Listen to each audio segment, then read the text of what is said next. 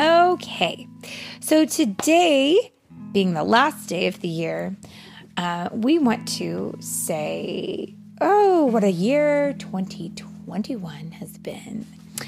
And we're going to start a new year, and we don't want to put off for tomorrow what we should do today. So, today, friends, we will be reading a book called Morgan and Me, and it's written by Stephen Cosgrove and illustrated by Robin James and read today by Mommy and Chicka Boo Boo.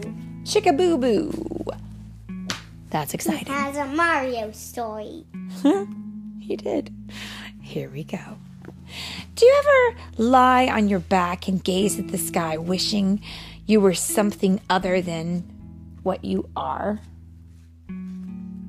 In a far corner of the land of later, there was a beautiful princess who was always dreaming of being someone other than herself. When her chores in the castle were to be done, she could be found lying on her back, dreaming of paupers, princesses, and dewdrops. She would dream she was a pauper, for she was. She would dream she was a princess, for she was. She would dream she was a dewdrop, but she really wasn't a dewdrop. One day, as she was watching the clouds puff and billow across the sky, her father shouted at her from the castle.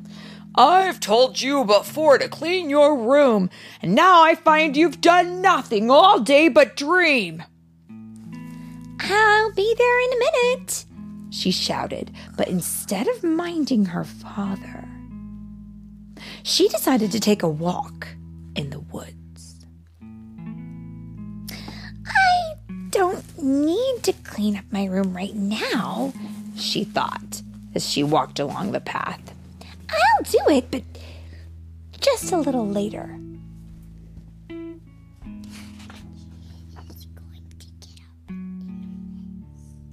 She walked deeper and deeper into the forest. The trees made a beautiful canopy over her head. The moss at her feet felt like a velvet carpet. I should go back before I get lost. I- I'll go back, but just a little later. She walked on and on into the forest. What do you think is going to happen? She's going to find something that's dangerous. You think? Yep. Let's find out. I should find something to eat, for I'm so very hungry. Maybe the thing she's gonna eat is I'll look for food, but just a little later. The forest became darker, and the path became twisted and gnarled. Brambles were tearing at her clothing, but the little princess knew the path must be prettier up ahead. Besides, she could always turn round and go back later. As she walked farther, the dark shadows began closing in around her. the trees have faces. Mm. As Philip has very astutely noticed, friends, in the pictures, the princess is indeed in trouble because there are very angry looking trees all around her. And they look like they're gonna come alive. After what seemed hours and hours of walking, she saw a glimmer of sunlight streaking through the branches. That must be a meadow. Hmm? Or maybe it's a witch. Let's see. Maybe who knows? Meadow. What's a meadow? A meadow is an open clearing in the middle of a forest or in a space where there's lots of things around it. Usually, wild plants will grow there. Must be a meadow, she said, and with that, she hurried through the stickers and the darkness to the sunlight ahead. Happily, she stepped into the clearing. What a beautiful meadow, she thought. There are flowers growing in every corner, and the clover. Oh, just smell the clover. The princess was absolutely delighted. Never had she seen anything quite so Smell it. beautiful. Let's see. Hmm. I don't smell anything in the book except the smell of book, but I like the smell of book. Yeah. She was still so hungry and she knew she had to get home, but she could always do that just a little later. She was having so much fun that she had run around the meadow for nearly four times before she noticed a large shape leaning against a tree. She stopped and looked. Standing next to the tree was the largest unicorn she had ever seen. The princess was a little frightened. She always loved horses and zebras and giraffes, and a unicorn was much like a horse. Boldly, she walked right up to him and asked, Why are you standing there, Mr. Unicorn? And then she noticed that the unicorn's beautiful pearl horn was caught in the branch of the tree. My name is Morgan, he said. And if you have a moment, I will tell you my tale. It seems that Morgan was a fun loving and playful unicorn. Day after day, he would play tag with the bumblebees in the meadow. One day, as he was frisking about trying to catch a bumblebee, one landed right on his horn. And Morgan was shocked at having the bumblebee so close, and he looked up to see what it was doing. Now, we all know that if we don't watch where we're going, we'll run into something, right? Oh, sure enough, Morgan ran right into the tree and stuck his horn into the branch. Desperately, the bumblebees gathered around and tried to set Morgan free, but to, it was to no avail. Morgan was left all alone in the shadow of the tree. But all he had to do is walk backwards. You know what, Philip? you might be right.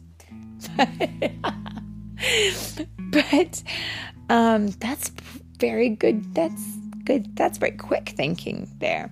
Morgan, alas, was not a very smart unicorn, I guess, because he got stuck and he just couldn't figure it out. So let's see if our little princess here can help him.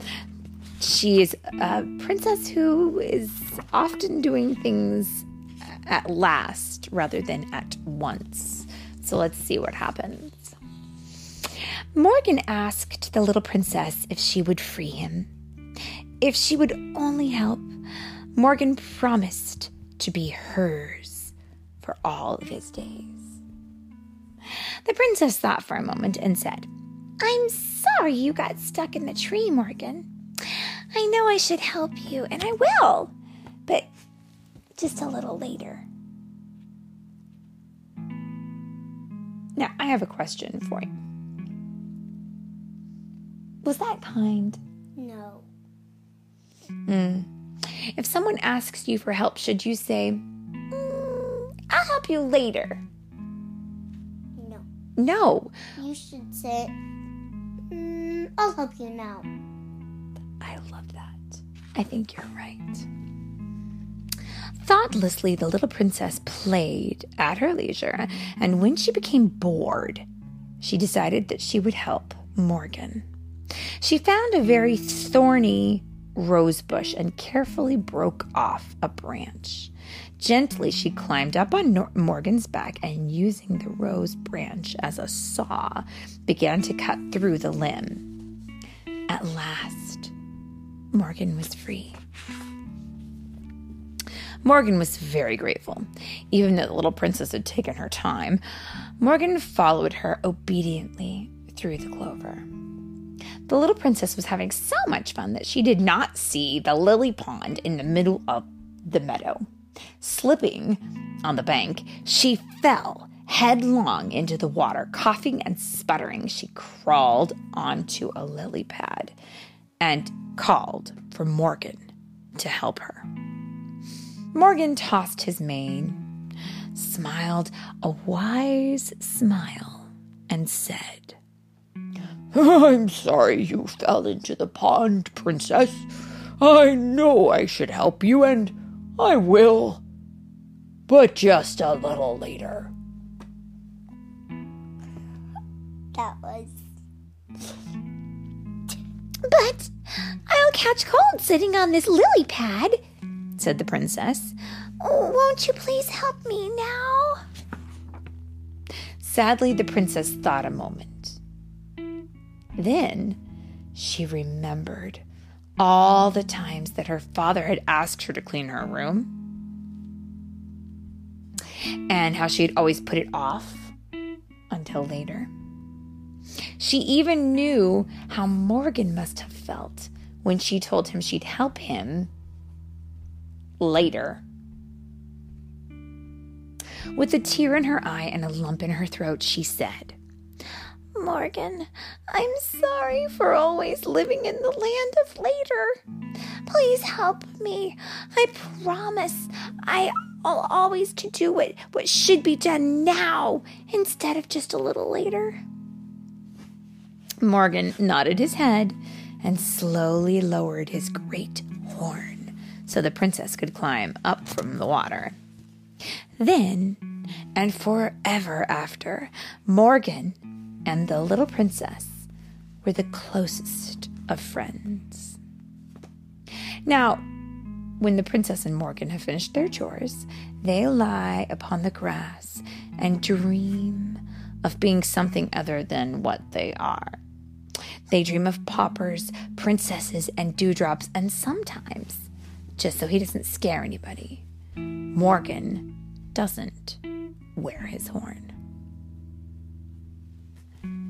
And that, our friends, is the very end of this book.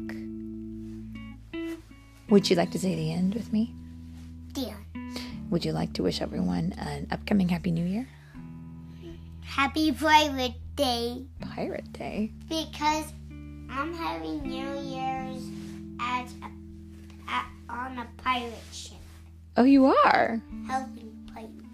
That's news to me. Okay, well, let's see how long that lasts. The end.